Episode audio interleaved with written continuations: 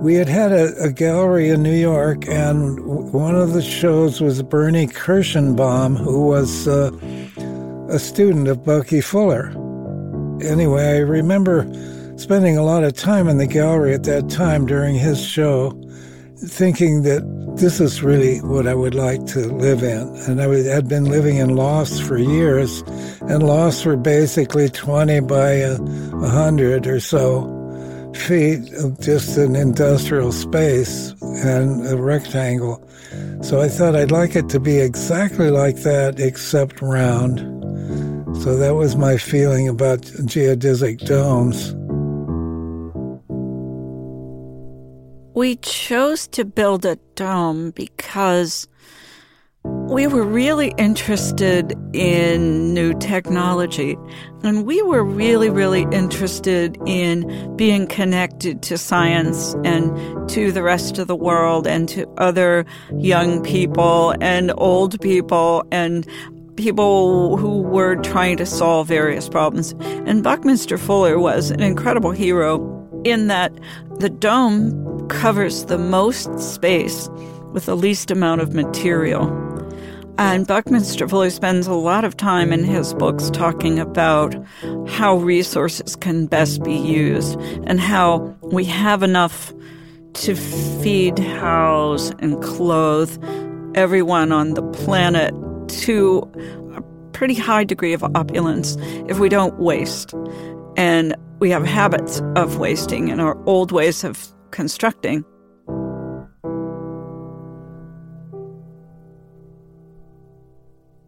We had this idea. I mean, we had a lot of ideas about Libre before we got there. One of them was its name, you know, free. And I thought, well, we're not exactly free, but maybe, you know, that's a dream. And uh, we'll go toward that dream for the rest of our days. We had these great hopes for what we were doing at Libre, and we had no idea what was going to happen or if we could survive the first winter, but we knew we were doing something really important. Not because we were trying to be an example for people of how you could make a commune. We were just trying to make a life we wanted to live with people that we thought shared our love of making and love of thinking and love of reading and love of the landscape.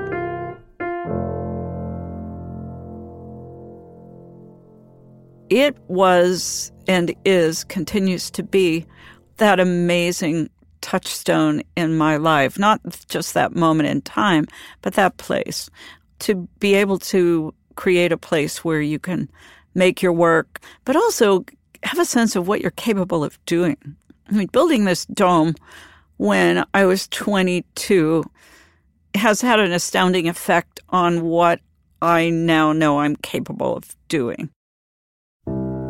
So, this is a 40 foot diameter geodesic dome with a 20 foot ceiling. So, we had to go 20 feet up in the air to put in those panels, to put all the structure together, etc.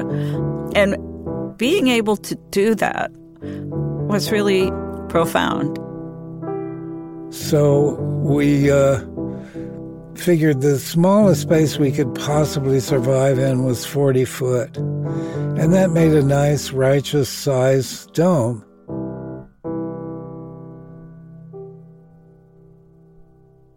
I got the what are called chord factors, the dimensions for the dome from Drop City, from an artist named Clark Richert, really extraordinary painter. They, he was really always interested in, and still is, in domes and fractals and tessellations. So he was the the kind of wizard behind domes. And I asked him to tell me how to build one. And he tore off a scrap of brown paper bag and he wrote six chord factors and he drew just a quick sketch of one of these great triangles and divided it and put the letters in so I could see that A to B was then in this key that he gave me, which was this particular decimal point. And then you figure out the diameter of the dome you want to build, and you multiply that by the decimal figure. And that's the length of the strut. It's pretty brilliant. The joists under the floor were from the old coal mines, big beams that were holding up the tipples in the coal mines. And uh, we brought them up and had that be the basis of it. We were really trying to be, live efficiently. We were trying to build things with found materials. And then we got these two by fours, three units in the floor and one unit in the structure. And they were $10 a unit, so that's like $40 worth of two by four. Those two by fours were what were being discarded by the lumber mill. They had bark on one side. So the ones that had the least bark were the structure, and the ones that had the most bark were the floor. But the fact that it's 50 years old and it's 700 bucks, I mean, that, that's called low cost housing, you know?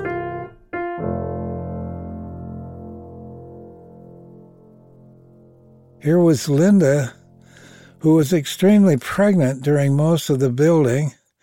She went to the neighbor's pole where it had a meter coming down and just plugged into that and then cut these things on a radial arm saw, these two by fours. But they you pull the blade toward you. It's a fierce roaring thing. You pull it toward you and it would stop about a quarter of an inch from her very large pregnant stomach. Uh, oh shit.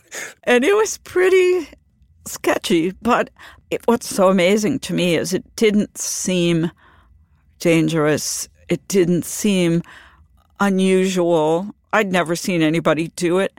I'd never known anybody to build a dome. I'd never known anybody to have a baby up in the mountains. I mean, none of it was usual, but it all seemed just natural.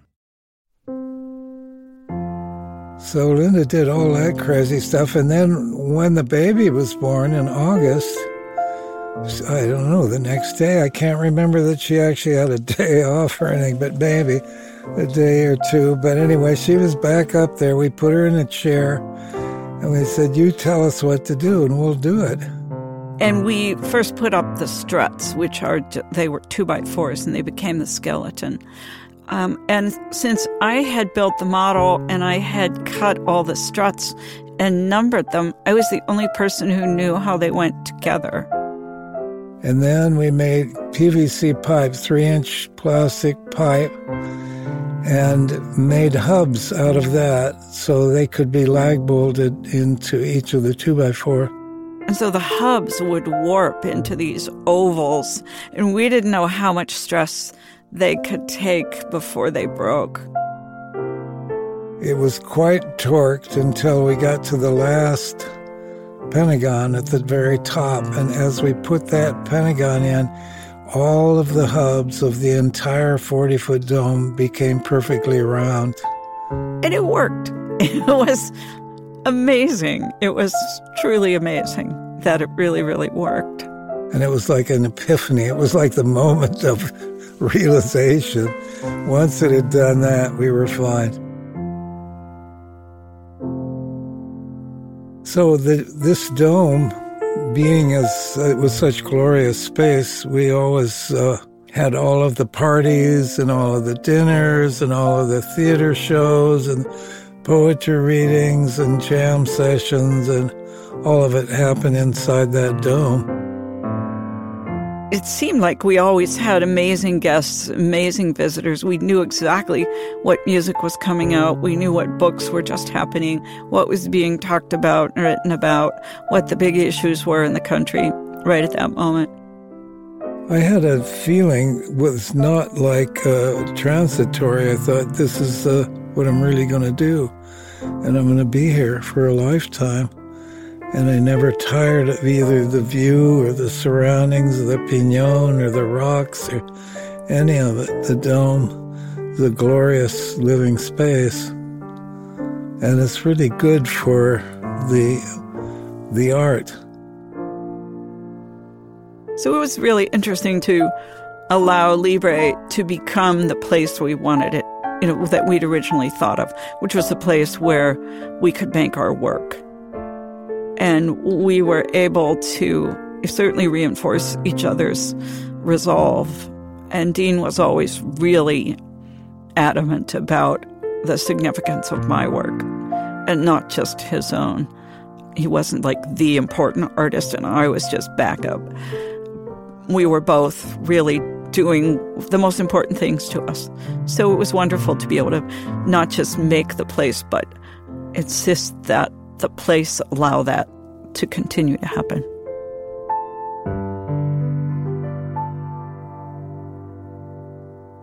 And uh, just as a sidelight, I would say that I've been there 50 years now and I love it. I have never not loved it. It's like an incredible place and a, an incredible building. And basically, it was a $700 investment in two by fours and plywood